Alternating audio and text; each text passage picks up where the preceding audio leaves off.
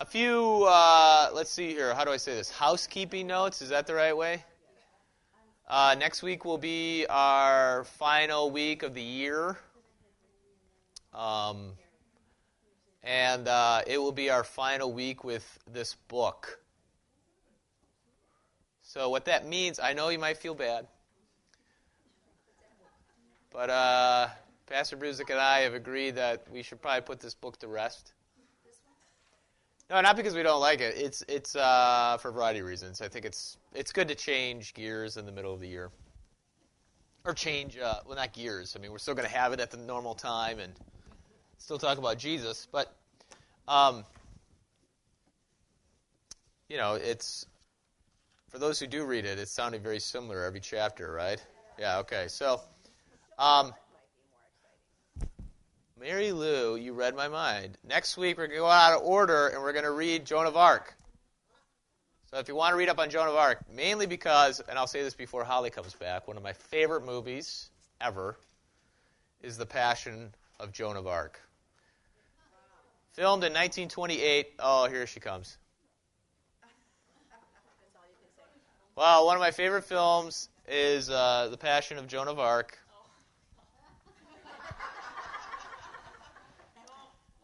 It's a great movie, fascinating movie. It is, like I said, it's a silence movie, silent movie, but it is actually in French with English subtitles.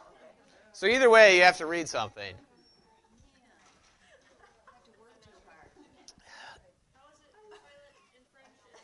Oh, because the, the words the words are in French. But then they do have they have do little English subtitles. So um, I would really encourage anybody who wants to watch, uh, you know, feel interested, you should watch that movie by next week.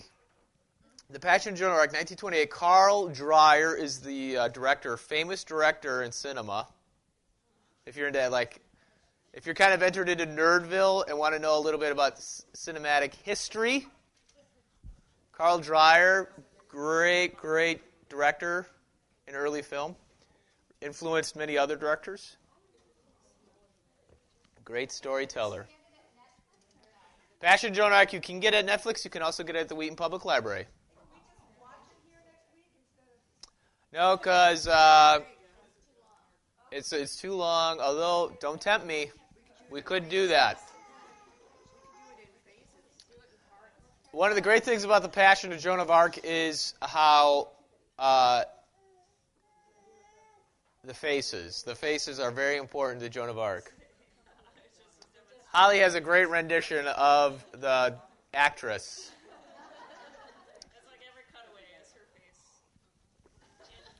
Well, actually, I think we're going to watch a. Uh, a little bit of it next week, like five minutes of it maybe.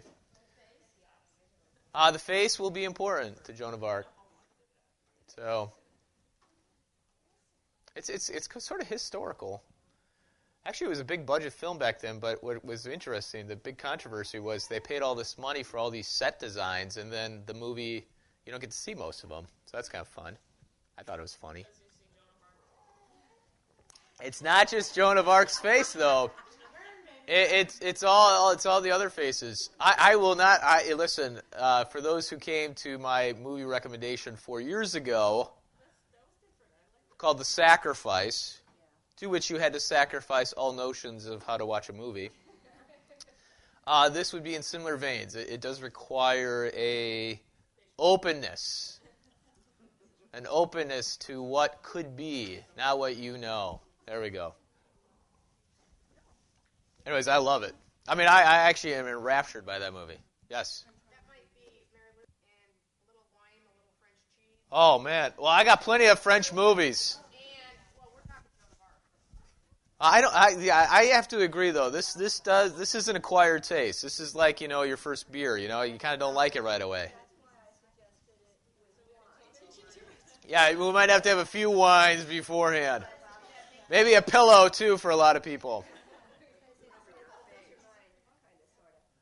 You have to be thoroughly engaged to watch many of the movies I recommend.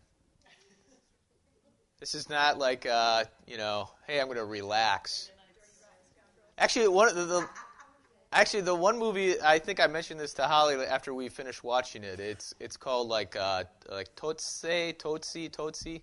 I don't know if I mentioned it here. It's a South African movie, and by the end, it's it's a it's a it's a um, Swahili word or not Swahili. That's in Kenya.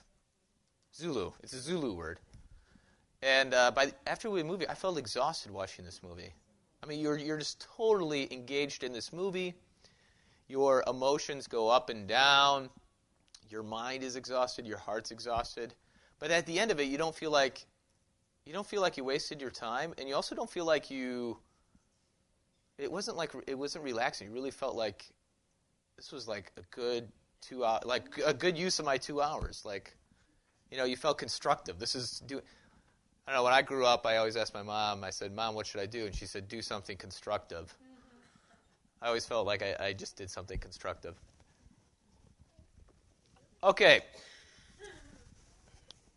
Um, let's. Uh, Saint Bridget of Sweden was our, our chapter. For those who read it, uh, I, I'm going to just ask a quick question, just a general question, like what did you think of this chapter? And if no one read it, that's fine. But for those who did, Mary. You enjoyed it. What? Uh, it, two points. What were your favorite two things about it? Highs and lows. What was your two highs? She, she was married. Her, uh, yes. Yep. Right. Yes. A, a, life devoted. That's right. There's two two periods, right? The married period and the widowed period. Mm-hmm. Right. The married period involved more than just her home. What did it involve? Well, if she, I mean, Yeah, the queen. sort of introduced her to, to Christianity Right. and to Swedish culture. Yeah, um, she was kind of her lady in waiting uh, to the Queen of Sweden. I didn't know you could do that, children. Right, a husband and eight children. All eight lived, which is kind of unusual. Lived through childbearing in, in the early years. All that carrying that they eat. Well, there's a good Scandinavian blood up there. That's right. We're hardy people, us Scandinavians. I'm Norwegian, but yeah, no, uh, yeah. The married life is very multifaceted. Obviously, it was as as Mary said. She had a great influence on her husband, and not a great influence, but a very profound influence. Radically changed his life. Uh, and then also, she had this influence on the wider kingdom of Sweden through the, the court, where she uh, was t- uh, to teach the new queen about, about Christianity, about Swedish culture. Uh, she was a young girl, this queen. The thing is, though, uh, I, I was surprised. I, I had to look up because I wanted to find out what age uh, Bridget was married. Anybody know how old she was? Yes. It wasn't in there though, right? Or did I just miss it? Okay. Yeah, she was 13 when she was married, and her husband was only 16, so it wasn't like you know there's big age difference. They were both young. But um, yeah, that that goes you to show because especially concerning like the widowed life and the married life, she was married for yeah, tw- I mean a long time. Right. Well, yeah, she was obviously still a young lady when her husband died, but um, it wasn't like she had this short married life and then this long kind of religious life afterwards. Her, she, uh, like the the Pope says, you know, she had very two even distinct periods in her life. All right, so um, excellent. I, I, to be honest, this this chapter was for me difficult in, in a couple respects. So we'll, we'll, talk about that. First of all, though, her, uh, this notion of the domestic church, uh, the Pope raised this thing about the domestic church, and that's actually a phrase that's used in the Roman Catholic Church to really talk about your home as being another place of uh, God's working. So they they actually label it the domestic church. And we actually, here in the Lutheran faith, do have that understanding also. It's in the small catechism. The father, as the head of the household, should teach his children, you know, the Ten Commandments and Apostles' Creed and, you know, baptism, Lord's, you know, all the parts of the small catechism. And so so you know uh, Bridget did a, a good job of that. Now for Bridget, obviously her husband wasn't quite clear, and I, and I don't know. He was either a pagan or just a, a nominal Christian when she married him. But um, obviously, she was the leader in the home, and that's important because that's going to be something that's kind of woven throughout the entire chapter. Is kind of her spiritual leadership, not not just in respect to, to women, but also to to kind of men. And I use this word spiritual leadership in a generic sense. So, but there is a very distinct connection between the altar and the home, and specifically, which you know, traditionally held is like the, the, the hearth, the, the hearth, I should say. Because um, in the Old Testament, th- this is something that was prevalent even in the Old Testament, uh, the altar burned continually, and the sacrifices were made in the morning and the evening, but the fire was a continual fire, an everlasting fire. Now, the thing is, though, back in the old days, right? The the hearth had to be burning always. It wasn't like they got up every morning and struck a match and they they actually kept the fire going over. Strangely enough, the Holy Spirit just gave me a revelation just now. Carl Dreyer, the film director for Passion of Joan of Arc, has another movie, fantastic movie of rural life, and actually that actually is uh, it's about a parson who is trying to get this. He, he's it's a, um, a, a Lutheran pastor who's trying to be a pastor at this congregation, and they have these three candidates, um, and they all give this ser- sermons right in a row, three sermons right in a row. Anyways, this guy wins it, but he has to go into this home of the former pastor's wife. She's an, she's very elderly but one of his jobs is to keep the, the fire going. Anyways, okay, never mind. Uh, I think it's called the the Parson's Wife. Anyways, hey, I got Carl Dreyer on my brain. So yeah, in pioneer days, I mean, you don't have to go back too many generations to actually see this happen, even within American culture.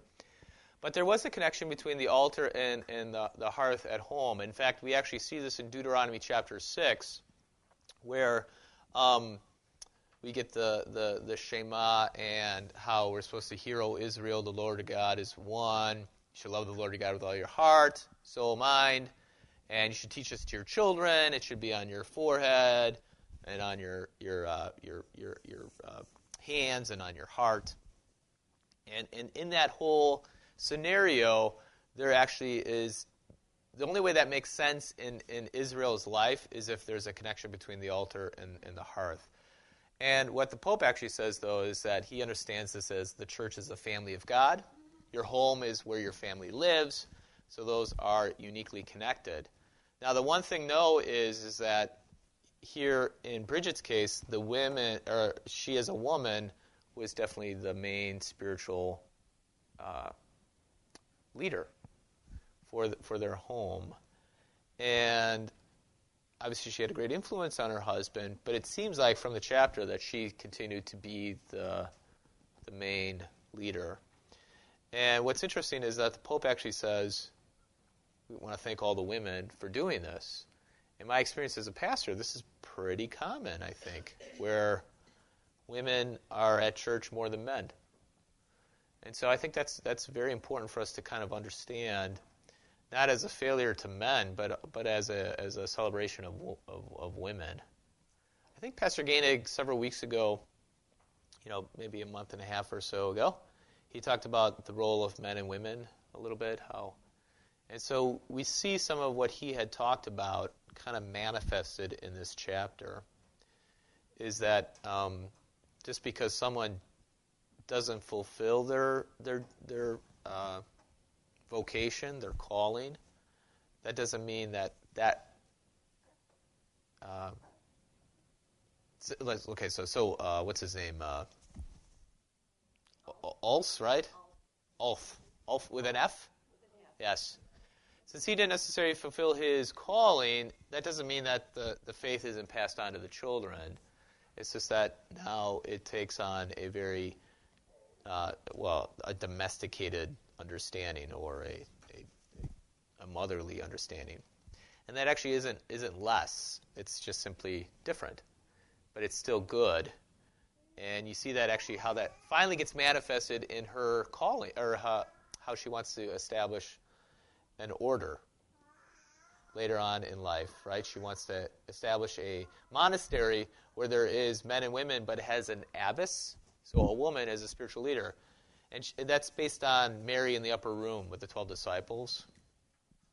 Mary and the 12, disciples, 12 apostles around. So, um, so that gets played out throughout her entire life. But the great thing is, is that uh, it doesn't. God still makes provisions when one of the spouses, or if there is no spouse, isn't there fulfilling the calling. Uh, 1 Corinthians chapter 7. If you have a Bible, we could probably turn to it real quick. Th- this chapter is applicable to St. Bridget on, on a couple levels because this is the chapter that also talks about uh, being a virgin. Chapter 7. Uh, we'll just start at verse 12, just in, in reference to when we have single mothers in our congregation or we have mothers without their husbands around. Um, you know, how does that how does that work? How can we pray for them? How can we can encourage them? Uh, verse 12 To the rest I say, I, not the Lord, that if any brother has a wife who is an unbeliever, she consents to live with him, she should not divorce her. If any woman has a husband who is an unbeliever and he consents to live with her, she should not divorce him. And this is where 14, uh, 14 and following is very important. For the unbelieving husband is made holy because of his wife, and the unbelieving wife is made holy because of her husband. Otherwise, your children would be unclean, but as it is, they are holy. But if the unbelieving partner separates, let it be so. In such cases, the brother or sister is not enslaved. God has called you to peace. For how do you know, wife, whether you will save your husband? Or how do you know, husband, whether you save your wife? So, what we have here is something that is encouraging but also realistic, where um, the, the believing spouse brings. Uh, I don't know if anybody was around for John Kleinig. I, John Kleinig, I don't know when he said this here at St. John, but he did at one of his seminars or sermons, where he talked about how when we pray or when we come to the altar, we aren't by ourselves, but we're bringing those who we're praying for and those who we have relationships with before God, both in prayer and in the altar. So the believing spouse brings the presence of the unbelieving spouse before God in prayer and and then also at the altar, which then in God's mercy and, and compassion gives the love and support and the encouragement that that spouse needs to endure the, the thing that's kind of off. Um, because, you know, within the marriage union, uh, you know, marrying Christians is very important for us because we share the fundamental person that keeps us together, and that's Jesus when a Christian marries a non Christian, that union can't be fulfilled or experienced because, because th- there's a gap between the two. However, God, in His infinite mercy, which I think is fascinating, I mean, uh, 1 Corinthians 7, 7 and kind of what that all means for our life together really provides hope for the family because uh, you actually bring the presence of the unbeliever to church. You bring you bring that person to church in your own body, and uh, So there's great hope for the power of God, the power of God's word, and the power of the testimony, the witness of God's word in the in the believing spouse to then lead the unbelieving spouse to our Lord Jesus.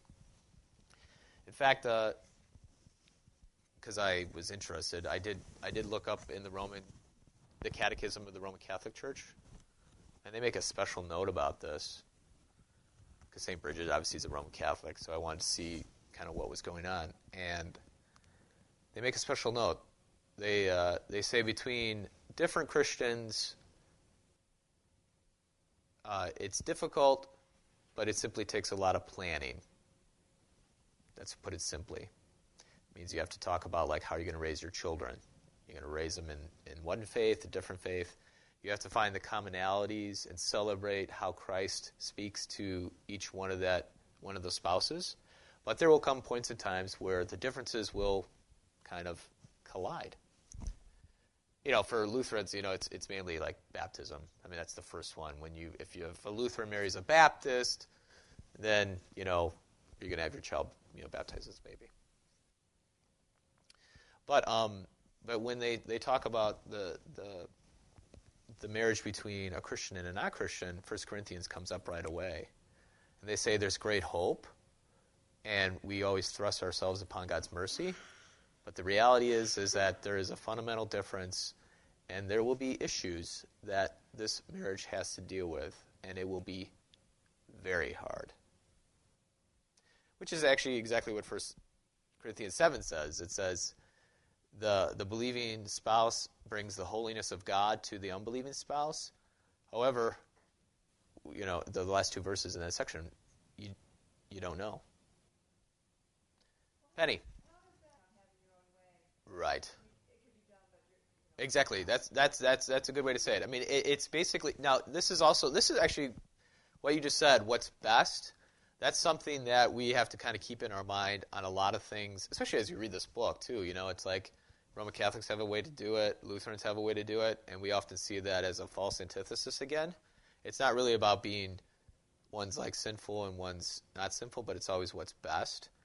That's the greatness of God and, in His His His uh, grace is that even in our our kind of choosing wrong, He still can make it work. But it is not what's best. And that's I think I put that quote on that sheet there. May the Lord's uh, let's see here. I think I put that on there. Yeah, may the Lord's Spirit still inspire holiness in Christian spouses today to show the world the beauty of marriage lived in accordance with the gospel values love, tenderness, reciprocal help, fruitfulness, to begetting and raising children, openness, solidarity to the world, and participation in the life of church. That, that's the thing, is that the beauty, the world, the beauty of marriage, when, when uh, Christian marriage is, is uh, lived as Christ would have us live it, it's a very beautiful and wonderful thing, and it needs to be celebrated. That's what's best. But that's not always the real that's not always reality. That's something we're always striving towards. And so we as Christians um, you know, kind of suffer through our pain in marriages that don't work or marriages that have been broken. But but God's goodness still overshadows the brokenness of it all, and there's a way through it. Um, what's best is to marry the perfect person and live happily ever after. That's what's best. Wait, wait a second. But that's not that's not that's not reality. And but the thing is though is that um, uh, God still still can change things and make things work.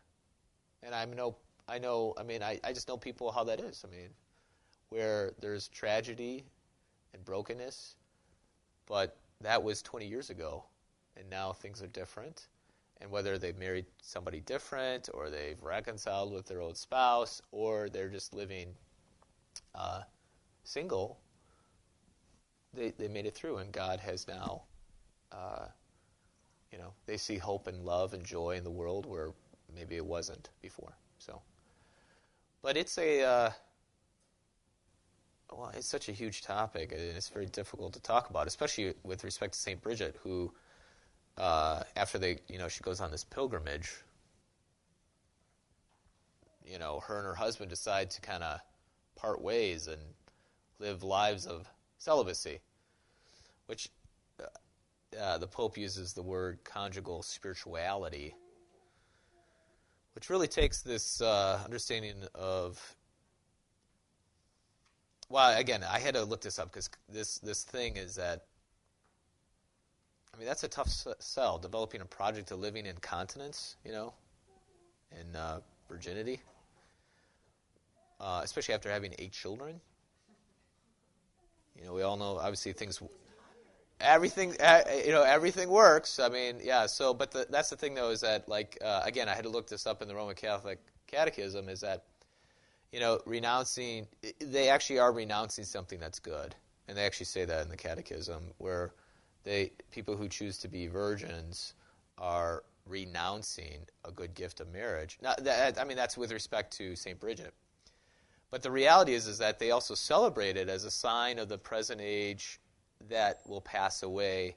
It's an unfolding grace of baptism and an ardent expectation of Christ's return. However, that, that's something where for St. Bridget, that's that's a choice that's good and celebrated. But for like people who don't want to choose that, you know, it's, it's very difficult. So I, again, that's that's a huge struggle for me just as a pastor. Yeah. Right. Yes. Right. Prayer. Yeah, and, that, and that's actually what verse that's actually what 1 Corinthians chapter 7 says. Um, and, uh, and that's apparently what happened because uh, Ulf died in a monastery, so he obviously was devoting himself to prayer. I, uh, it's, just, it's just hard for me to say. I just, yeah, it's, it's, it's something that's beyond my, my horizon of experience. And I think I understand it theoretically, but not quite practically. This is true. This is true. I'm also a man. This is where this is where I think you know. I know Saint Bridget is talked about in this chapter, but man, talk about that dude. He died, which which very well could be correlated. I thought that myself. I would die too. Okay. Anyways, no, but but the one thing about the Roman Catholic Church about how marriage is, they actually say this too, and I got, I got this quote here. It aims at a deeply personal unity, a unity that beyond union in one flesh leads to forming one heart and soul. So it's almost beyond the body, which I, I, don't know. But again, I this is outside my knowledge, so I apologize. I'm just raising these issues without real clear answers. So. Good job, Pastor Nelson. Plenty of questions, no answers. That's right. That's okay. I'm okay with sounding uneducated or unknowing. We learn something every day.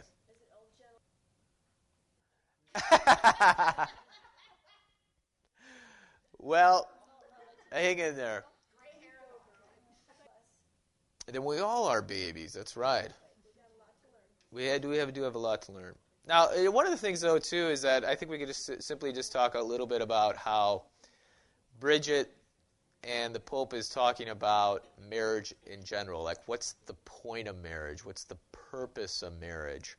And that's something that's very important for us, regardless of if we're married or not, because um, the point of marriage is not any different than those who are unmarried. It's, it's growing in communion with our Lord Jesus, Ephesians chapter 5. So, What's the role of Christ's communion uh, in marriage itself? That's the, the, that was the kind of related to the points of, of earlier. Is that when you have Christ inside the marriage, then those two become one in Christ. Now the reality is, as though, is that you don't have to have another partner or you know somebody else to grow in Christ or have communion in Christ. It's just that marriage serves that greater purpose. And one of the great things too, though, is that you know the role of the, the sacrament of the altar, or the Eucharist, is, is really important within the marriage relationship, but also obviously in outside the marriage uh, relationship. Is that which then goes to I think uh, how we hold our weddings too within the Lutheran Church. I think that's kind of a challenge for us because we often have uh, Lutheran weddings without any Lord's Supper, and that's most of the time that's because it's not a Lutheran marrying a, a Lutheran. But I think I think there's a good argument if you have two Lutherans getting married, you should have the Lord's Supper because um, again, it's not wrong or it's definitely not sinful to not have the Eucharist at your wedding. It's just like, what are we communicating here in the actual marriage rite? Um, yeah, because I think, uh, pull my hymnal here. Within the marriage rite that we have here, you know, we, we have this uh, mar- uh, marital address, I think it's called, or matrimony address. In marriage, we see a picture of the communion between Christ and his bride, the church. Um, the union of husband and wife in heart, body, and mind is intended by God for the mutual companionship, help, support that each person ought to receive from the other, both in prosperity and adversity. Marriage was also ordained so that man and woman may find delight in one another, whatever that means. But um, you know those those things are manifested in the home, but those are also manifested in the liturgical action, the Lord's Supper. So, uh, anyways, you get food for thought for any kids who might be getting married. When you talk to Pastor Nelson, he'll explore that with them. Jan. I know. Oh man, 40 years Oh, yes, right. Right. The Lord's Supper together, right? Yeah. Right. Yeah. Well, I, think, I, I think thankfully uh, things have changed. I, I, but the thing is, though, is that even uh, ten and a half years ago, right, babe? We've been married ten and a half years. You know, it wasn't common. Although I technically wasn't a Lutheran at that time. Yeah, I think I think oftentimes is like, well, what about the family? Well, I understand that, but again, I, I, I think this is a this is a moment where, especially it, it, you know, obviously, again, we're talking about what could be, and again, if you don't have the Lord's Supper at your wedding, it's okay. It's it's one of those things though that are, what you know, kind of what are we witnessing and communicating towards? I didn't have the Lord's Supper at my wedding. My wedding was still awesome. All right, and it's still working. Holy smokes! I know. I still love my wife. I love being married, and uh, I love my children. So it works. It's okay. No, um, it, because yeah. So like, for instance, when I got married, I, I wasn't a Lutheran. My most of my family are not Lutheran, and I, it, so we have a complication here. What do we do here with that? And um, I shouldn't. I, I wouldn't say that is a primary reason to not have the Lord's Supper, though. It gets complicated. However, it's not unsurmountable because I've done it before. Uh, last year, we had two Lutherans, LCMS Lutherans, who got married, and they actually, out of the blue, asked me to have the Lord's Supper. I said, "Well, let's talk about it," and we talked about how uh, you know communion would be handled, and we and, and they said, "You know what? We'll." Uh,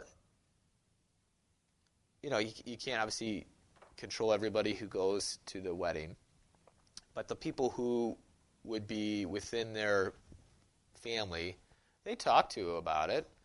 And most of the family members said, well, isn't that what your church just does, anyways? So they weren't actually necessarily offended. They, well, I mean, if they were offended, they had already been offended. It wasn't like you were actually revealing something different. However, what was interesting too, though, was a great opportunity for witness in communicating our faith to them.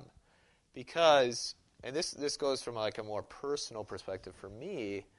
When my first, uh, the road down to Lutheranism for me started in my premarital meeting with Pastor Brusick, because Holly, out of the blue, said, "Well, let's have the Lord's Supper at our wedding? And Pastor Brusick said, no. Because, uh, well, Marcus isn't even a Lutheran. He couldn't even have communion. That'd be kind of weird. Yeah, he's trying to be a nice guy without saying, no, we don't, that, you know, that's a silly request. So, he, and I was like, well, why can't I have communion? I believe the same thing as you, but you're not Lutheran. And lo and behold, I'm here. That's I mean that's actually a true story. I mean that's it's, it's it all started from a discussion that one party thought they were the same as Lutherans, and they were, but they just hadn't had the opportunity to communicate. And that, that actually happens with Wheaton College students every year. Uh, we inevitably have a visitor from Wheaton College who takes communion because they've learned about Lutheranism at school and they think, "Hey, this is this is who I am. I, am going to be I'm Lutheran." Now they have the, they haven't officially become Lutheran. They didn't know it. So, like for instance, I'm in conversations with two boys from Wheaton College right now who said, "Oh, Pastor, I took communion. I, I didn't, but I'm not like Lutheran." I said, "Well, who told you?" Well, I don't. I just I haven't I, I just wasn't raised Lutheran. I said, well, how do you know you're not Lutheran? Obviously, because I'm speaking from personal perspective, I, I so I asked questions. I said, well, tell me a little bit about yourself. You know, what do you believe about the altar? Like, well, we believe it's the body and blood of Jesus, the same. You know, I mean, perfect answer. Good, good confirmation answer. I said, so uh, you know, you've been coming to church here three weeks in a row. Like, are you you going to other churches? And they're like, no, we really like this place. This is we'll, this is where we're coming. I said, okay, perfect. You sound very Lutheran to me. So, um, you know, in, in the discussions with your wider family or other family members, you might find that there might be an opportunity for togetherness, and uh, that's that's a part of thing. But again, you know your family better than I do. I just raise it you get, you know, the parties say, "Oh man, pastors, that sounds okay, but let's be realistic. It ain't happening." I'm gonna say, "Okay, next, you know, turn to Genesis chapter two. Lindsay. Right. Yes, that's very common actually, and that's how I started at St. John. How I did premarital counseling. In fact, it was Pastor Gainig. Uh, it's, it's interesting because Pastor Brusick was probably the most flexible. Uh, that's not the right way to say it. Pastor Brusick was much more like that because that's what he did with us. He's like, "How do you want it?" And we're like, "Well, you know, we just." I, have talked to Pastor Brusick about this, by the way. I'm like, "Man, you should have. Why didn't you tell me about this kind of stuff?" He's like, "Man, hey, listen, I, you know, I have enough problems. I can't." Which is absolutely true. I mean, yeah, exactly. Holy smokes knowing what I know now, I completely understand what, why he does things. So, and then and then I, I started raising questions about like certain things, and Pastor Gainig did a great job of saying this is how we do things, uh, and then you know, but you know, we don't have to do it this way. You know, it's it's it's a thing. So, uh, you know, definitely. Well, I know at St. John it's changed. I mean, we definitely try to raise things, and we, but I mean, you know, marriage is a big business, right? So, you know, you go to the bridal catalogs and all this stuff, and they say this is how you should have your wedding. So, oftentimes, when we meet with couples, they already have an idea of what weddings should be like, but who is directing them? Business. Which, I mean, that's a whole different other issue that we might want to think about. You know, what directs our lives money, corporations, or does the church, especially during Advent? Can you imagine a church without, I mean, a Christmas without shopping? Anyways. Hmm. Radical! That's Reverend Billy, by the way. Reverend Billy, whoever I mentioned that to. Oh, yes, the Church of Stop Shopping. Okay, anyways, so so that's the thing as pastors and churches that we need to be kind of more encouraging of how we, we actually interact with uh, younger couples and really encouraging and supporting them in the unity that they have in Christ. and how that manifests even within the, the, the church service itself. But again, I, I you know I'm, i might be shooting for the stars, but I think it's something that we want to talk about with the couples because. Well, first of all, I think it's a lot prettier to have communion because you, you have to have singing, you have to have music. That also is helpful for, for the couples who want to have these soloists. And you know, it, there's not really a great spot to have a soloist. You, you know, we do we kind of do it like after the sermon or during, you know, be, like after or before the sermon. Man, if you got communion, man, you can have you can have as many soloists as you want. Perfect, awesome. It's just a simple place to have it. Uh, the other aspect too, though, is that um, uh, well, congregational singing. I often bring up William and Kate's wedding. I mean, did you guys all watch that? They had congregational singing. Can you believe that? It was a, it was very, it was almost verbatim what our wedding rite is here. I think there was one extra prayer, one different prayer. I know, but it was like, hey, congregational singing. I know, and all they had was trees in there, which I thought was interesting as far as decoration, which was really rad. Yeah. That stuff I don't talk about with the wedding couples.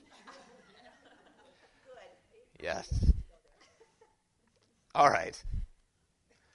All right. Anything else about weddings? I think we've probably put weddings to rest here. I don't know. There's, I mean, there's so many other things we can talk about. Yeah, Mary. Thank you for waiting. By the way. Yes.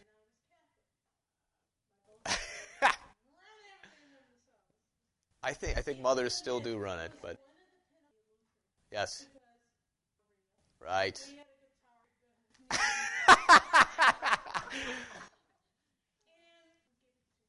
yes. Okay. Yeah. Oh, this is. Yeah. Okay. Interesting. In the church. Yeah. Well, yeah. Uh, well, again, yes. So now we're we're seeing the complex re, uh, realities of what marriage is. Now, the funny thing is, though, is that you know, what's I think what's interesting is is you know, from a poetic perspective or symbolic perspective is how the wedding ceremony itself can be reflective of the family itself and how you know, I think weddings that are very complicated tend to be from families that are very complicated. Mm-hmm. And I use the word complicated in a broad, take it. I didn't say that. It's not. Every family is dysfunctional, but yeah. Yep. And, and that's okay. So that's the thing, though, is that we live in a very complicated world. Religiously, uh, spiritually speaking, faith speaking, we live in a very complicated world. Probably, you know, Jan, when you talk about 43 years ago, the the, the, the spiritual landscape was much more distinct. But it's not distinct. I mean, it, through a variety of society, you know, societal reasons, it's it's different now, and we have to be listening more closely to younger people, younger couples. I'm saying married couples, to how you know how we can apply the gospel to their their life as as a husband and wife, because you know, roles are very different now these days between husbands and wives, fathers and mothers.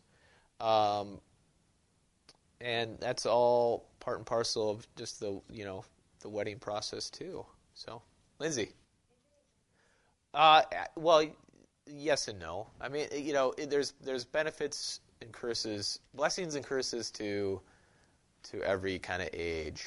Uh, I think the benefit for it not being as complicated, or uh, I'm sorry, not being as distinct, is the fact that it gives us much more opportunity uh, to to speak with people, because people don't say, "Oh, hey, you're Lutheran, you're not like me, because I'm Roman Catholic or I'm Methodist," because people don't don't quite know what they believe in the first place. So that does provide an opportunity to to talk. Yeah. Uh, but it's a curse, though, because it's so confusing sometimes in the complexity. So, you know, that can be hard to talk to people who think they know something but they don't. Yeah. Nancy. Right. Absolutely arranged.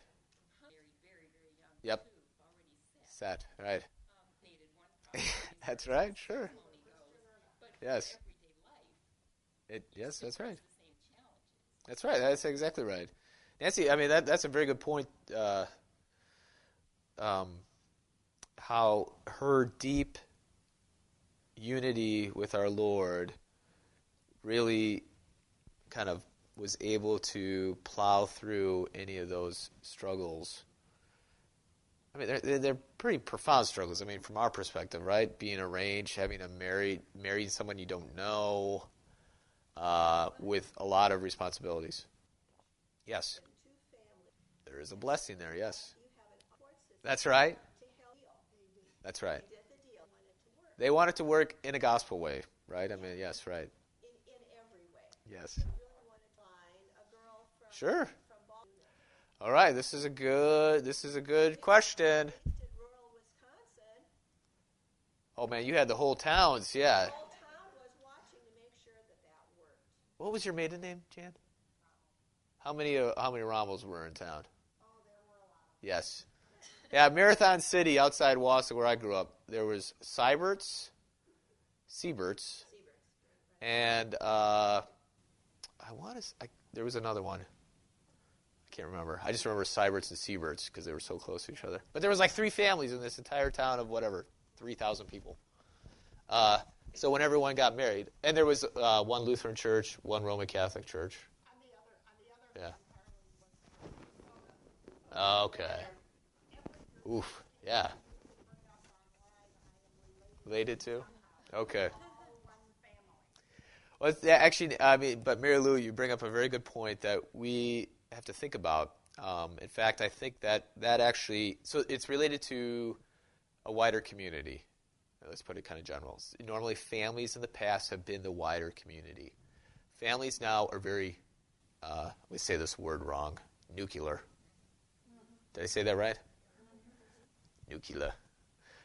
I say it like George Bush. Um, so, so it's you know it's it's this uh, it's a smaller thing, and the wider family meets, you know, maybe once a year, twice a year. But that's a kind of unusual too, like having large family reunions where young people actually like want to go to them. Uh, so now, now what? How, what's the support group? It should be the church, yes, and that's where actually I was going to talk about Christian friendship the entire time, but I, I decided not to.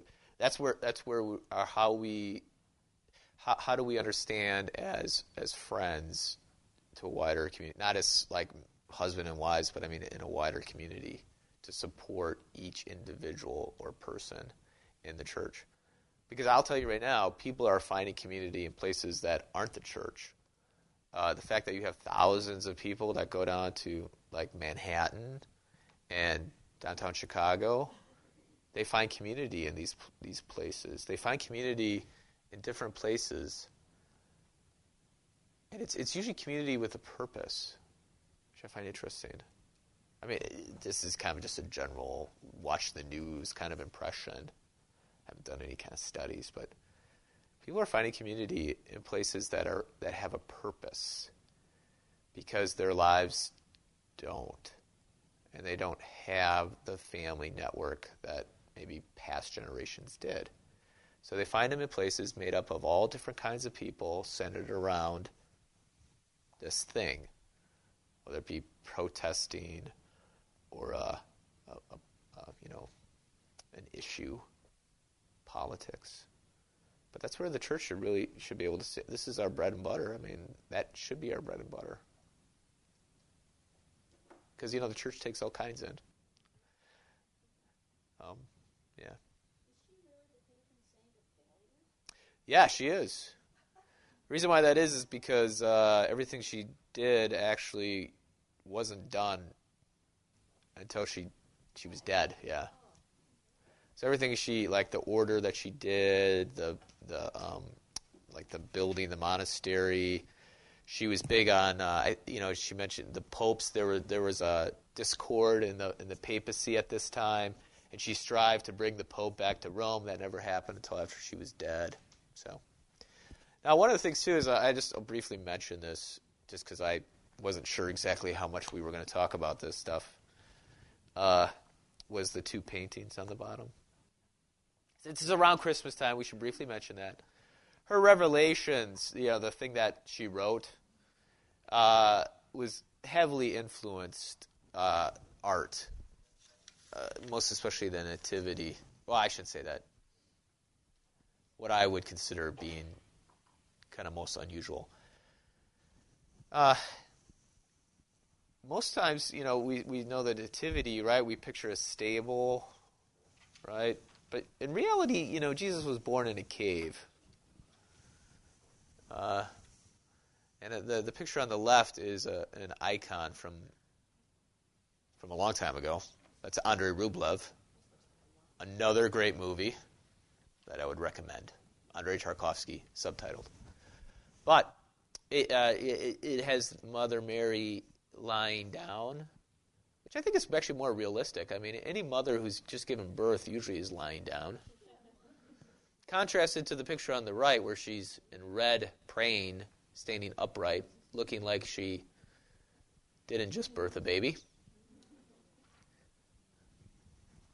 And this is just this isn't just about Holly. I mean, I've seen plenty of mothers after they've given birth in the hospital praying with them, and most of them are lying down, hair disheveled, and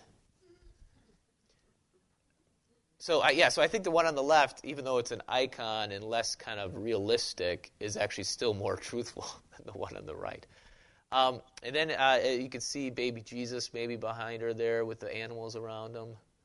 He's in a little box, which looks like a coffin. Yeah, so that there's a theological connection between his birth and death. But yeah, it also can serve as a feed box. But he's born in a cave. Uh, so I think that story is probably more realistic. But St. Bridget's illuminations have Jesus giving off this bright light, baby Jesus. So if you look at Rembrandt, El Greco, uh, this guy, which I forgot to put his name down, it's in the Louvre. It's the famous one. No, it's not. Yeah, but he uses Caravaggio technique. Actually, Caravaggio has a nativity scene too, but it was kind of unfinished. But also uses the same uh, technique. Where, but the reason why I chose this is because um, her revelation has Saint Joseph holding a candle, and this picture has Saint Joseph holding a candle, and the candle doesn't give any light off because the light of Christ saturates the scene. But this is a typical this is a typical image for the nativity of the Lord, where Jesus actually gives off light. He's he's definitely the illumin, the illuminatory in the in the painting. And we don't see Mary anymore lying down. We don't see that often. We see her sitting praying. That's that's from Saint Bridget's Revelation also. She's sitting there praying with uh, the the shepherds. This uh, the one on the right has a midwife, but that's kind of beside the point. And it's usually in a stable, like St. Bridget's image. So uh, it doesn't have baby Jesus in a cave with Mary lying down. And it, it's also, uh, Jesus is in a, uh, like a wood structure, not a trough or something that mimics a coffin, like the old paintings did. Old images, I should say. Yes, Donna. Well, it's usually it's usually blue, but this one's red. This this is a uh, a blood red. So yeah, I would do blue just because that's a traditional Mary color. This is a more theological. Uh, I should say that this the reason why it's red is because of the blood of Jesus. It's a yeah, uh, yeah. Anyways, that that's also the reason why it's red on the the left side too. But we all know that, well, never mind. Red is a very common color in birthing. Today was probably most uncomfortable for me because of the, just the, yes, the earthiness of marriage and birthing and all that stuff. So, anyways, I, I like that. I mean, I think it's very interesting how we have this saint who has greatly influenced our perspective on the nativity scene, and we don't even know it. This is so much, it's so part of our narrative now that we don't even think about it. But if you're into icons, you, icons always are kind of confusing at first because it usually fractures, it usually causes a crisis in our mind thinking, well, this isn't how it is. But it is. Icons also do a better job of, of, of demonstrating many things at once. G.K. Chesterton, great book called The Everlasting Man. He, he makes this whole point about how, he, he tongue in cheek, he says, you know, most evolutionists believe that man was started in a cave. He said, ironically, so was the second man started in a cave. And he says how art can't, per, can't portray Christmas really well because how do we normally portray heaven, right? Above earth. But at Christmas, heaven is below the earth because it's in its cave. It's below the earth, and how things are goofy. And anyways, it's it's a great read.